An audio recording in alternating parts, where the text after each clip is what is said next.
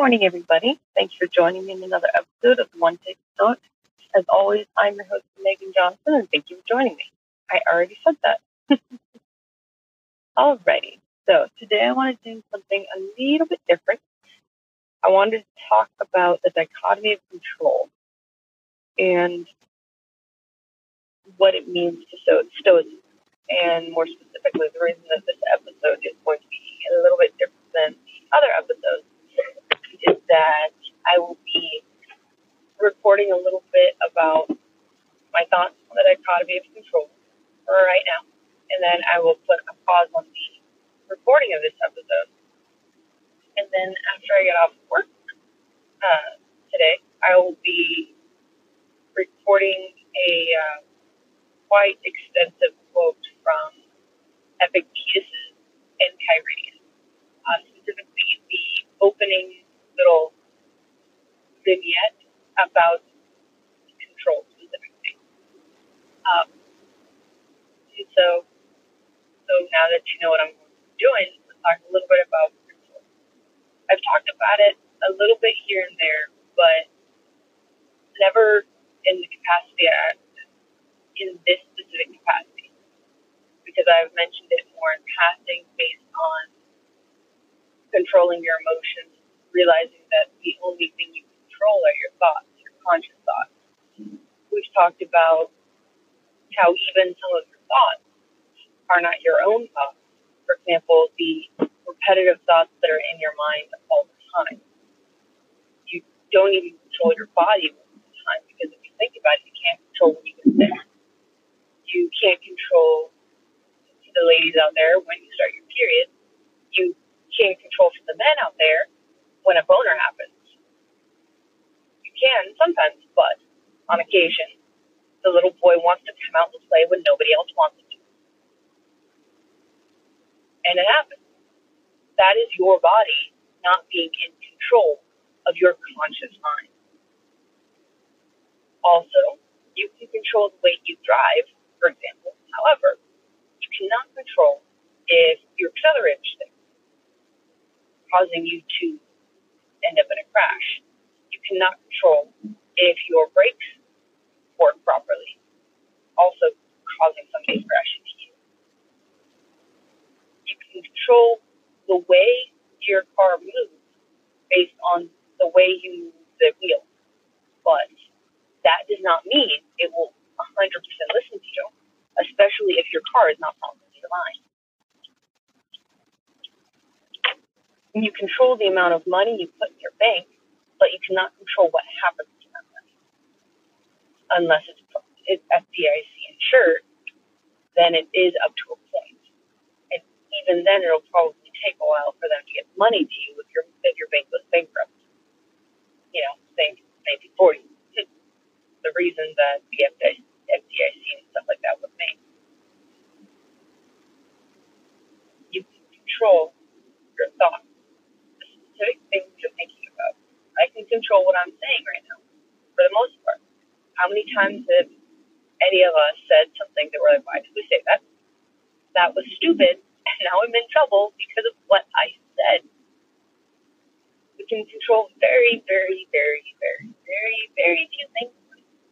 And that's okay.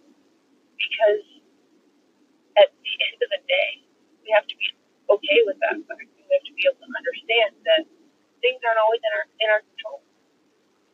There's also another thing in sphere of control versus the dichotomy of control because dichotomy means that it's a struggle between two things. And if you think about it, the there's a lot more things to struggle with than two when it control. However, if you break it down to brass tacks, it really is just two things. It's what you can control and what you cannot control.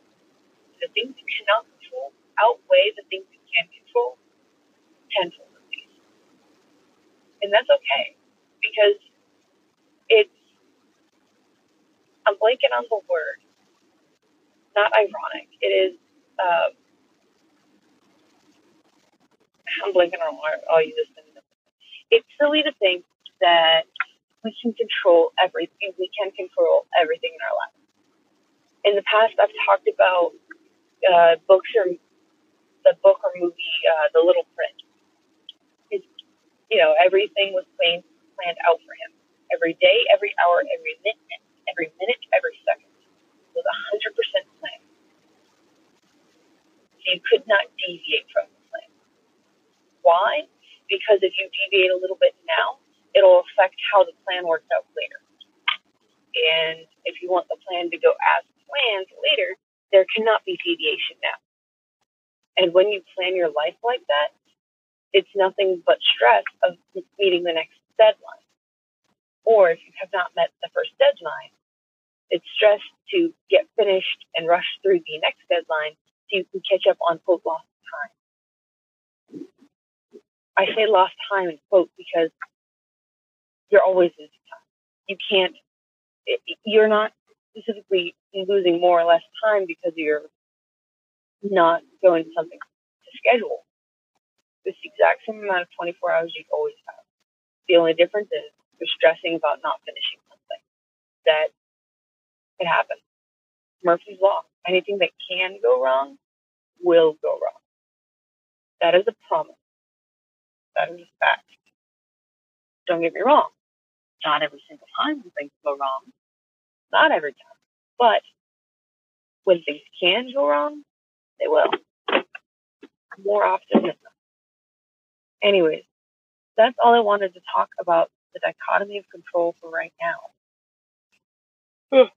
It's going to seem like a second to y'all, but it'll be about eight hours. Oh, I cannot wait till I get off today. Anyways, I'll see you guys.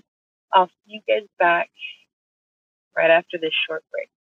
Maybe I'll add some like music or something. That'd be awesome. All right, I'll probably do that. Remember. All right, talk to y'all uh, soon. Hey guys, so today I wanted to finish up the episode on control that I started the uh, that I started. I wasn't able to start the day, finish it the day of because you know things got the better of me, which sometimes happens. So I'm having to do it right now. Hey, handsome. Um, I have my son with me. We're actually at home, so if um, I have to start addressing him, I apologize.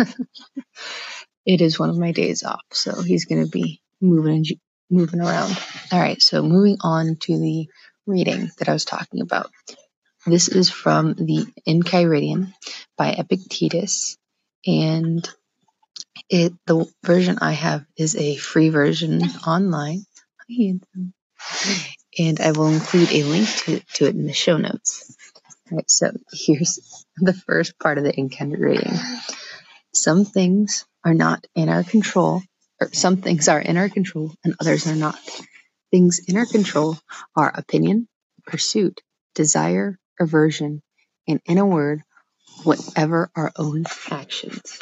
Things not in our control, body, property, reputation, command, and in one word, what whatever are not our own actions. The things in our control are by nature free, unrestrained, unhindered, but those not in our control are weak, slavish, restrained, belonging to others. Remember then that if you suppose that things which are free, sorry, which are slavish by nature are also free, and that what and what belongs to others is our own, then you will be hindered. You will lament, you will be disturbed, and you will find fault with both gods and men. But if you um, suppose, um, um, but if you suppose that only to be your own, which is your own, then, and that belongs to, mm, sorry, I'll restart that. But if you suppose that only to be your own, which is your own, and what belongs to others, such as it really is, then no one will compel will ever compel you or restrain you. Further. You will find fault with one with no one or accuse no one. You will do nothing against your will. No one will hurt you. You will have no enemies, and you not be harmed. Aiming, therefore, at such great things, remember that you must not allow yourself to be carried, even with a slight tendency, towards the attainment of lesser things. Instead, you must entirely quit some things and for the present postpone the rest. But if you would both have these great things along with power and riches, then you will not give then you will not gain even the latter, because you aim at the former too. But you will absolutely fail of fail of the former, which alone happiness and freedom, which by which alone happiness and freedom achieved. Work, therefore, to be able to say to every harsh appearance, quote, You are but an appearance and not an absolute. The, quote, You are but an appearance and not absolutely the thing you appear to be, end quote. And then examine it by those rules which you have, and first and chiefly by this colon whether whether it concerns the things which are in our own control or those which are not. And if it concerns anything not in our control, be prepared to say that it is nothing to you. Sorry, I had to restart a few lines here and there. My little boy decided to start pulling at my face. It was sort of adorable and trying to say what I was saying while drinking his bottle, his little bottle of milk. Anywho, all right, so that's a little bit about the dichotomy of control. The main parts I like to hone in on, uh, aside from just, you know, the very first part, which really goes into the things you control, which surprisingly aren't much. But the things I really like to hone in on are the quote he uses, the stuff that he uses in quotation, as well as the uh, colon stuff. And the last one is whether it, the colon, whether it concerns the things which are in our control or those which are not. And if it is concerned with anything or not, if, if it concerns anything not in our control, be prepared to say that it is nothing to you. I like using that one and really thinking about that one because if if you don't control something, why is why is it bothering you? Be prepared to say it's nothing to you because at the end of the day, you can't you can't put any merit or weight into something that you you don't control because if you do that, it's it's it's asinine because you're not going to control it, so you're just going to get more angry about attempting to control it when you have no right to control it. And then the other one I like to use is what uh, was in the quotes, which is you're but an appearance and not absolutely the thing you appear to be. And I, I like that one. Sorry, I'm disarming my thing. Um, I like that because we all are just appearances of a mixture of appearances between who we think we are, who we actually are, and who we're striving to be. Those three things are not always completely simpatico, which is fine because it shows that we all have improvement to make. And I like how he says it that way. You are but an appearance and not absolutely the thing you appear to be. A lot of people take that in a, oh, well, you're just being fake with me kind of way. And personally, I like to think that it's less in a somebody's trying to, you know, pull the wool over your eyes versus who I appear to be and who I want to be are two different things because I'm striving to be a better person. And that's part of the dichotomy of control, in my opinion, because you're striving to obtain that control that you don't have, or an understanding of this control you don't have. and it's just that constant give and take of realizing what you do and don't control and how it affects your decision making skills and how it affects you as a person. And that's a little thing about the Enchiridion and my thoughts on the dichotomy and my thoughts on the dichotomy of control. Sorry, my little boy standing in front of the oven looking at himself and laughing with himself. Which, I mean, if you think about it, a mirror is a great representation of part of what Epictetus was saying the difference between who we are and who we think we are. You know, if you look in a mirror and sometimes if you don't get sleep well, if you don't sleep well the previous night, you'll look haggard. You, you know, have like little dark circles, and you might not like that. But if you're mentally rested and mentally fine, you might look haggard and tired on the outside, but you're you're ready to rip and go on the inside. Or taking a step further, you know, with the same tired appearance on the outside, the same energized appearance on the inside, and you know, say you put a little bit of makeup on or you make yourself look different, you you can then also change your outward appearance to everyone else while you know that you're looking tired. And these are the things, the dichotomy of control. And I will be going a little bit more into the dichotomy of control as we go on. I just wanted to go a little bit over the Epictetus uh, passage. what do they call that a quote? It was a passage. And I'll probably pull the uh, two things I spoke about specifically uh, um, from it and use it as probably standalone episodes. And also, not too long ago, Hello God, I'm gonna get you. Not too long ago, I um, posted something, the quote from last episode on Facebook, and an interesting question I posed, but I hadn't really fully thought about the end um, the end thing. It was about Sasquatch being a stoic or not. And I'm cur- currently tied between him being either a stoic, Sasquatch, Bigfoot, or the like, him being either a stoic or a um, Epicurean.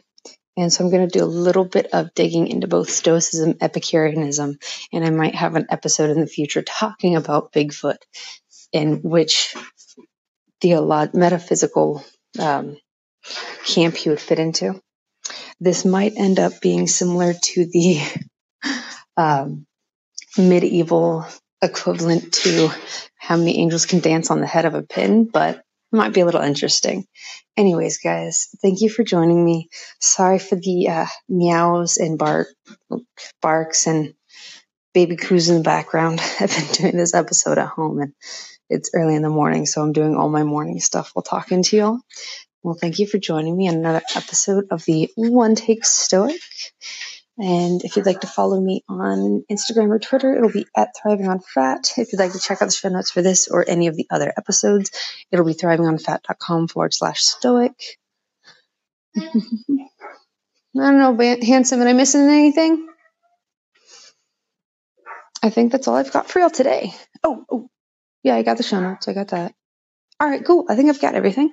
Um, I'm gonna start cooking up breakfast for my little guy and getting my coffee ready. Don't forget, guys. Um, if you're struggling to help find yourself in the morning, go. You can always go back to that morning ritual episode. You know, and help you with a few actionable tips that I do most days to help me with my morning ritual.